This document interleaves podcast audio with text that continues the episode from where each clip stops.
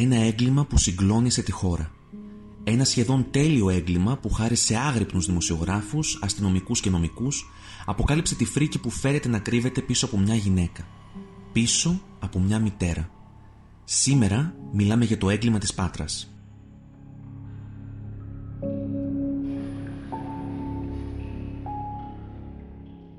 Καλώ ήρθατε σε ένα ακόμα επεισόδιο των podcast του Infotainment Wise, ένα πιο βαρύ και πιο δύσκολο επεισόδιο σε σχέση με τα προηγούμενα. Γι' αυτό το λόγο θέλουμε να προειδοποιήσουμε όσους και όσες μας ακούτε αυτή τη στιγμή ότι λόγω των πολύ σοκαριστικών στοιχείων και πληροφοριών που έχουν βγει στην επιφάνεια και τη δημοσιότητα, αυτό το επεισόδιο είναι για σκληρά στομάχια. Θα μιλήσουμε για πολύ συγκεκριμένες ουσίες που έχουν βρεθεί στο σώμα της άτυχης Τζορτζίνας, θα μιλήσουμε για σοκαριστικές λεπτομέρειες, επομένως, αν δεν αντέχετε αυτού του τύπου τα στοιχεία και αυτού του τύπου τα podcast, μπορείτε να πατήσετε μία παύση και να βγείτε αυτή τη στιγμή από το podcast. Ας μπούμε λοιπόν στο έγκλημα της Πάτρας.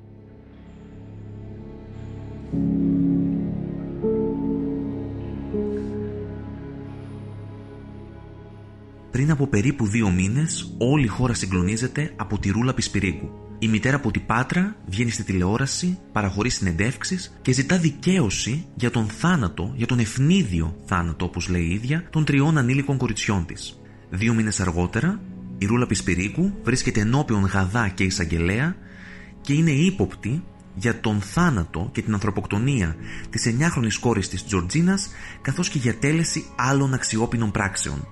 Ποιε όμως ήταν αυτές οι μαρτυρίες, αυτές οι καταλητικέ μαρτυρίες, οι οποίες μετέφεραν το ενδιαφέρον των αστυνομικών, των νομικών και των δημοσιογράφων από έναν ευνίδιο θάνατο σε μία στοχευμένη και οργανωμένη ανθρωποκτονία; Καταλητικέ λοιπόν ήταν οι μαρτυρίες των γιατρών και των νοσηλευτών στο κέντρο αποκατάστασης στο οποίο πήγαινε η Τζορτζίνα όταν έμεινε παράλυτη.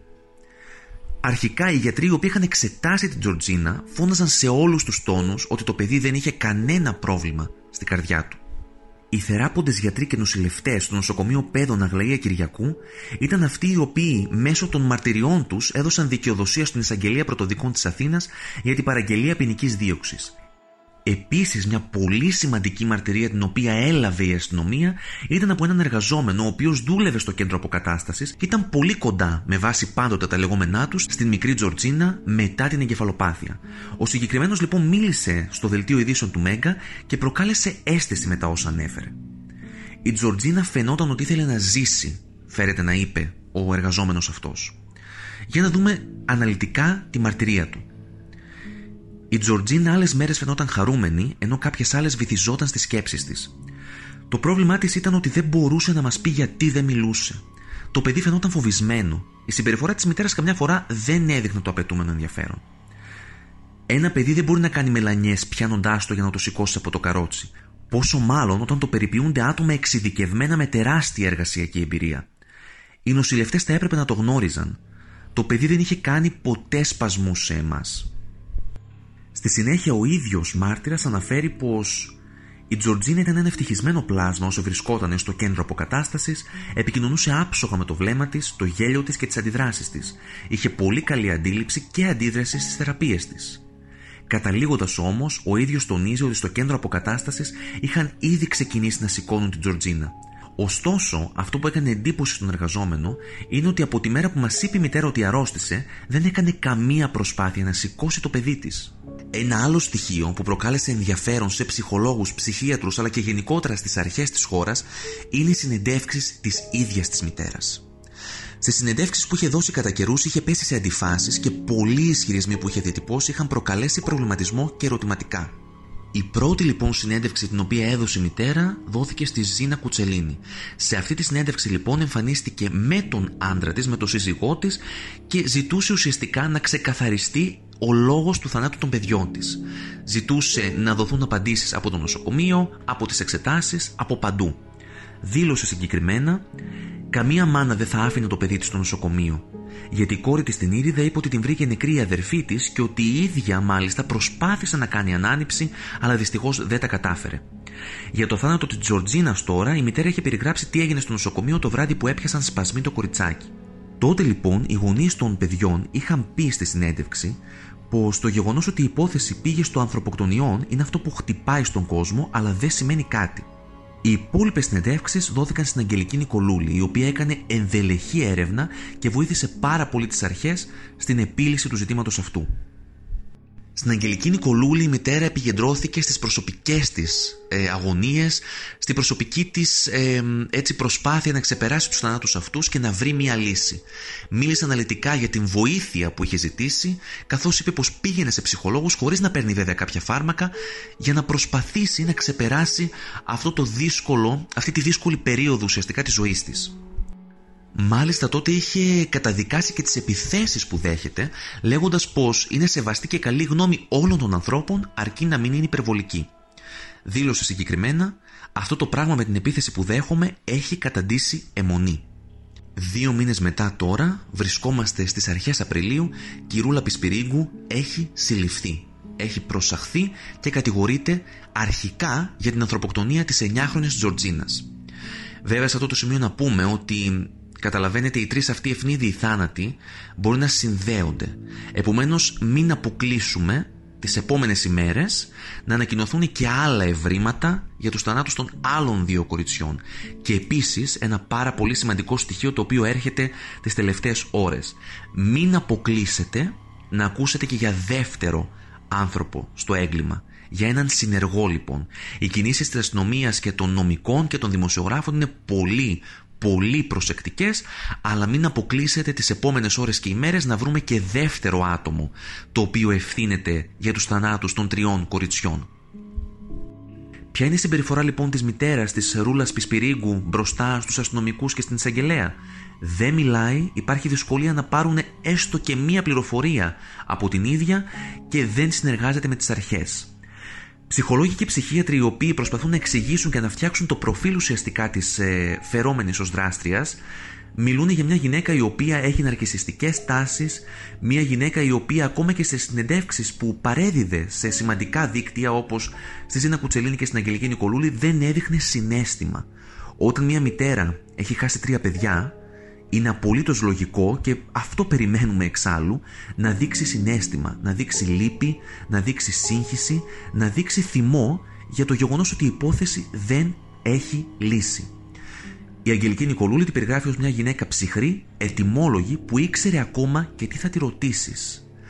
Αυτό λοιπόν είναι κάτι ακόμα, είναι ένα ακόμα στοιχείο το οποίο είναι πάρα πολύ περίεργο έτσι, στην όλη αυτή υπόθεση.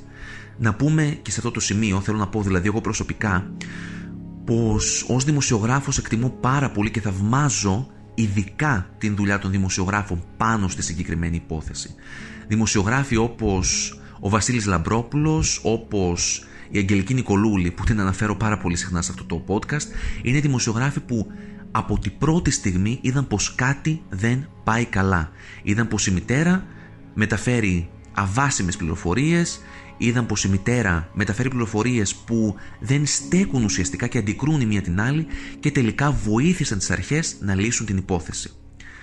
Ας περάσουμε τώρα στο πώς πέθανε η Τζορτζίνα. Αρχικά η πρώτη διάγνωση για το θάνατο της Τζορτζίνας ήταν πως πέθανε από μια κληρονομική ε, ασθένεια, από μια ευνίδια ασθένεια η οποία οδήγησε σε ανακοπή.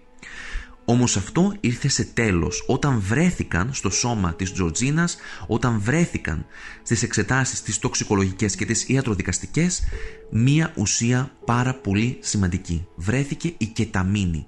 Τι ακριβώς λοιπόν είναι η κεταμίνη; Η κεταμίνη είναι μια ουσία, ένα αναισθητικό, με λίγα λόγια, το οποίο χρησιμοποιείται για αναισθησία σε ζώα, όπως άλογα, αλλά και σε ανθρώπους και μικρά παιδιά με πολύ προσοχή και με πάρα μα πάρα πολύ μικρές δόσεις. Να σημειωθεί σε αυτό το σημείο ότι μια υπερβολική δόση κεταμίνης είναι ικανή να σκοτώσει έναν ενήλικα άνθρωπο ευνίδια και πολύ σύντομα. Καταλαβαίνετε λοιπόν όταν μπήκε η τόσο τεράστια δόση και τα μήνες που βρέθηκε στο σώμα της Τζορτζίνας ότι ο θάνατος αυτός ήταν πάρα πολύ γρήγορος οι ειδικοί τον περιγράφουν ως βασανιστικό επίσης θάνατο και δεν άφηνε περιθώριο για σωτηρία. Ένα ακόμα ερώτημα όμως προκύπτει από τη χρήση της κεταμίνης. Από πού προμηθεύτηκε η μητέρα την ουσία, ποιος ίσως βοήθησε τη μητέρα να προμηθευτεί αυτή την ουσία; Η κεταμίνη βρίσκεται στα νοσοκομεία για χρήση σε ασθενείς και φυλάσσεται πάρα πολύ προσεκτικά, αλλά εφόσον όπως είπαμε χρησιμοποιείται και σε ζώα, βρίσκεται και σε κτηνιατρία. Ποιο ήταν λοιπόν αυτό το άτομο που προμήθευσε τη ρούλα Πισπυρίγκου με τη κεταμίνη; ή μάλλον πώς βρέθηκε η κεταμίνη στα χέρια της Ρούλας Πισπυρίγκου και ίσως ενός δεύτερου δράστη και οδήγησε έτσι στον βασανιστικό θάνατο της Τζορτζίνας. Να μια ακόμα ερώτηση που να περιμένετε πολύ σύντομα απάντηση τις επόμενες ημέρες.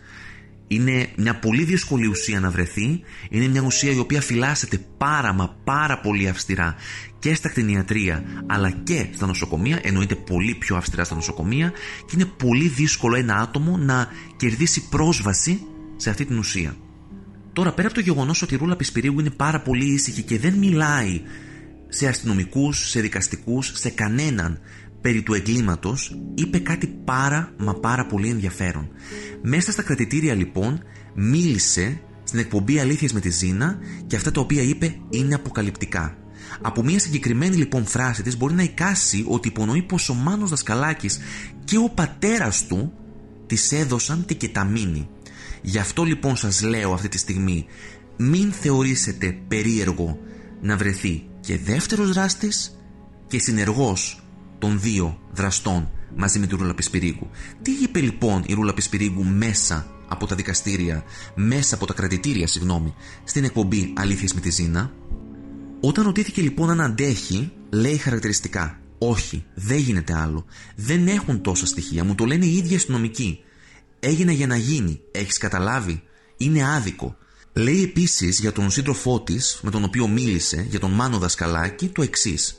Μίλησα με τον Μάνο σήμερα το πρωί και μου είπε ότι θα υπερασπιστεί την κατηγορία για να τον πάρουν για δουλειά και να μπορέσει να έχει χρήματα, λέει, για να μου δίνει. Μία απάντηση όμως στη συζήτηση της ε, Ρούλας Πισπυρίγκου με τον Μάνο Δασκαλάκη είναι αυτή που προκαλεί και την μεγαλύτερη εντύπωση. Όπως λέει η ίδια, ο Δασκαλάκης της είπε: Και τι θέλεις να κάνω, να βάλουν μέσα εμένα και το πατέρα μου; Υποστηρίζει λοιπόν ότι δεν σκέφτεται που είναι στη φυλακή. Αυτή λοιπόν η ατάκα, αυτή λοιπόν η δήλωση είναι μια δήλωση που προκαλεί πάρα πολύ μεγάλο ενδιαφέρον. Γιατί λοιπόν η Ρούλα Πισπυρίγκου πιστεύει ότι ίσως ο Μάνος Δασκαλάκης φοβάται μην μπει στη φυλακή, μην κατηγορηθεί ο ίδιος και ο πατέρας του, μήπως υπάρχει κάποια σύνδεση της Ρούλας, του Μάνου Δασκαλάκη και του πατέρα του με την προμήθεια και τα μήνυς. Λοιπόν, αφήνω αυτό το στοιχείο μέχρι εδώ για να δούμε τι θα γίνει τις επόμενες ημέρες. Πολλά τα πρόσωπα λοιπόν τα οποία πρέπει να προσέξουμε. Έχουμε τον πατέρα των τριών άτυχων κοριτσιών, έχουμε τον πατέρα του πατέρα και επίσης ένα ακόμα πρόσωπο στο οποίο πρέπει να δώσουμε ιδιαίτερη προσοχή είναι η αδερφή της 33χρονη μητέρας, η οποία σύμφωνα με μαρτυρίες είπε άντε να τελειώσουν όλα αυτά να πάμε για ποτάρες. Καταλαβαίνουμε λοιπόν ότι και αυτό αποτελεί μια πάρα πολύ περίεργη δήλωση για μια οικογένεια η οποία έχει χάσει ευνηδίως όπως ισχυρίζεται τρία ανήλικα κορίτσια. Άρα λοιπόν πρέπει να δώσουμε πολύ προσοχή. Υπάρχουν πολλά πρόσωπα τα οποία είναι ύποπτα από πού μπορεί να προμηθεύτηκε η 33χρονη και τα μείνει, ποιος μπορεί να βοήθησε, από ποια πλευρά της οικογένειας. Άρα να περιμένετε σίγουρα εξελίξεις που θα αφορούν και ακόμα ένα άτομο ε, ως συνεργό της Ρούλας Πισπυρίγκου. Σίγουρα. Οι ψυχολόγοι όπως ανέφερα και πριν μιλούν για ένα άτομο το οποίο δεν νιώθει ε, και είναι αρκετά ναρκισιστικό. Αν παρατηρήσετε πολλές συνεντεύξεις της, ε, δεν μιλάει τόσο πολύ για τα παιδιά της. Θα αναφέρει τα παιδιά της μέσα στη συνέντευξη, αλλά θα μιλήσει πιο πολύ για την ίδια για το δράμα που περνάει, για το πόσο δύσκολα περνάει την καθημερινότητά της, για το πόσο δεν τη σκέφτεται κανένας, ακόμα και τώρα μέσα στα κρατητήρια μίλησε για το πόσο ο ίδιος της ο άντρας δεν τη σκέφτεται και δεν μιλάει μαζί της και δεν θέλει να την επισκεφτεί. Μία μητέρα, μία μητέρα η οποία έχασε τα τρία παιδιά της και υποτίθεται ζητάει δικαίωση στις συνεντεύξεις μέσα από τα κρατητήρια, μέσα από τα κρατητήρια μιλάει για την ίδια και το πώς κανένας δεν της δίνει σημασία και το πώς κανένας δεν νοιάζεται για την ίδια. Καταλαβαίνετε λοιπόν ότι υπάρχει και ένα ψυχολογικό πρόβλημα. Δεν μπορώ να κάνω διάγνωση, έτσι. Αλλά θέλω να πω και σε αυτούς οι οποίοι λένε ότι έλα μωρέ θα τη βγάλουν, ξέρω εγώ ότι έχει κάποιο πρόβλημα ψυχιατρικό, ψυχολογικό και θα τη βγάλει σε ψυχιατρίο. Θέλω λοιπόν να πω, αγαπητά μου παιδιά, αγαπητά μου πλάσματα, οι οποίοι και οι οποίες λέτε ότι κάτι τέτοιο δεν πρέπει να γίνει. Η δικαιοσύνη είναι υπεύθυνη για την επίλυση του προβλήματος. Εάν λοιπόν η εισαγγελία διατάξει ψυχιατρική έρευνα, δηλαδή να την ερευνήσουν ψυχιατρικά τη Ρούλα Πεσπερίκου, αυτό πρέπει να γίνει. Και βλέπετε ότι πολλά από τα πράγματα τα οποία κάνει και λέει δεν στέκουν. Άρα μην θεωρούμε περίεργο ότι αυτή η γυναίκα όντως μπορεί να πάσχει όχι από μία ψυχασθένεια, αλλά από πολλαπλές ψυχασθένειες. Δεν γίνεται να λέμε ότι μια γυναίκα η οποία έτσι σκότωσε τα τρία παιδιά της, φέρεται να σκότωσε τα τρία παιδιά της ε, και ενώ τα σκότωσε μιλάει μόνο για τον εαυτό της και πώς περνάει η ίδια δύσκολα ότι α, είναι τέλεια και δεν έχει κανένα ψυχιατρικό και νευρολογικό πρόβλημα προφανώς υπάρχει κάποιο πρόβλημα ή και πολλαπλά προβλήματα, έτσι. Κλείνοντας λοιπόν αυτό το podcast θέλω να σταθώ όμως και σε κάτι άλλο, στην ανθρωποφαγία που έχει ξεκινήσει. Ναι, η Ρούλα Πισπυρίγκου φέρεται να σκότωσε σίγουρα την Τζορτζίνα και ερευνάται και για το θάνατο των άλλων δύο παιδιών. Ναι, είναι κάτι τραγικό και ναι, οι δημοσιογράφοι λένε ότι σίγουρα θα κατηγορηθεί και για τους άλλους δύο θανάτους. Αυτό όμως δεν μας δίνει κανένα απολύτως δικαίωμα να πηγαίνουμε έξω από το σπίτι της οικογένειας στην Πάτρα, να γράφουμε συνθήματα όπως θάνατος, θάνατο σε όλη την οικογένεια και να βρίζουμε όλη την οικογένεια. Η δικαιοσύνη είναι αυτή που θα αποφασίσει. Η δικαιοσύνη είναι αυτή που θα αποφασίσει και η δικαιοσύνη είναι η αρμόδια για όλα αυτά τα ζητήματα. Για την καταδίκη, για τα χρόνια της καταδίκης, για την ψυχιατρική έρευνα αναφορικά με του Πισπυρίγκου και για όλα τα υπόλοιπα. Όταν παίρνουμε τη δικαιοσύνη στα χέρια μας, τον νόμο στα χέρια μας, θυμίζουμε λίγο μεσαίωνα και βγήκε ένα πάρα πολύ καλό σκίτσο το οποίο το δημοσίευσε και όλα και το 2020 Mag, ε, ένα ενημερωτικό site, το οποίο δείχνει ουσιαστικά ε, ένα πλήθος με δάδες, με φωτιά έξω από τα σπίτια, ξέρω εγώ, ενός κατηγορούμενου το μεσαίωνα και τώρα έξω από το σπίτι της οικογένειας με κινητά και να γράφουν με γκράφιτι τη λέξη θάνατος. Είναι τραγικό και δείχνει έτσι ένα πολύ χαμηλό νοητικό επίπεδο από την πλευρά των ανθρώπων οι οποίοι όντως σηκώθηκαν, βγήκαν από τα σπίτια τους και πήγανε μπροστά από το σπίτι της οικογένειας ε, προπυλάκησαν όλη την οικογένεια και θα πω και κάτι ακόμα. Πού ήταν η αστυνομία σε αυτό το ζήτημα; Αυτό, ο προπυλακισμός έτσι, είναι παράνομο. Δεν μπορείς να παίρνεις τον νόμο στα χέρια σου. Και ξαναλέω, είναι ένα έγκλημα, είναι ένα φρικτό έγκλημα. Μιλάμε ίσως και για μια serial killer στην Ελλάδα αυτή τη στιγμή, αλλά αυτό δεν δικαιολογεί σε καμία περίπτωση το γεγονός ότι οι άνθρωποι πήγανε έξω από το σπίτι και προπυλάκησαν όλη την οικογένεια μπορούμε να καταδικάσουμε οποιαδήποτε πράξη μέσα από τα social media, μέσα από ίσως και πορείες που μπορούμε να κάνουμε, αλλά όχι με το να πάρουμε τον νόμο στα χέρια μας. Αυτό με το οποίο θα σας αφήσω εγώ είναι το εξής. Βρισκόμαστε μπροστά ε, σε ένα από τα χειρότερα εγκλήματα που έχει γνωρίσει η Ελλάδα, σε ένα από τα πιο σοκαριστικά εγκλήματα που έχουν περάσει από την Ελλάδα και από την παγκόσμια ιστορία, αν λυθεί πλήρως, Μιλάμε ίσως για μια serial killer με πολλά ψυχολογικά και ψυχιατρικά ζητήματα και αλόκοτες συμπεριφορές. Περιμένετε πολλές εξελίξεις τις επόμενες ημέρες ή έτσι οι άγρυπνοι δημοσιογράφοι, οι αστυνομικοί και οι νομικοί έχουν πάρα πολλά ακόμα να μοιραστούν. Συγκεκριμένα η Αγγελική Νικολούλη είπε ότι τα επόμενα επεισόδια του Φως στο Τούνελ θα είναι άκρος σοκαριστικά με καινούριες μαρτυρίες, καινούργια στοιχεία τα οποία θα φέρουν σοκ σε όλη την Ελλάδα. Αυτά από εμένα και αυτά για το έγκλημα της Πάτρας.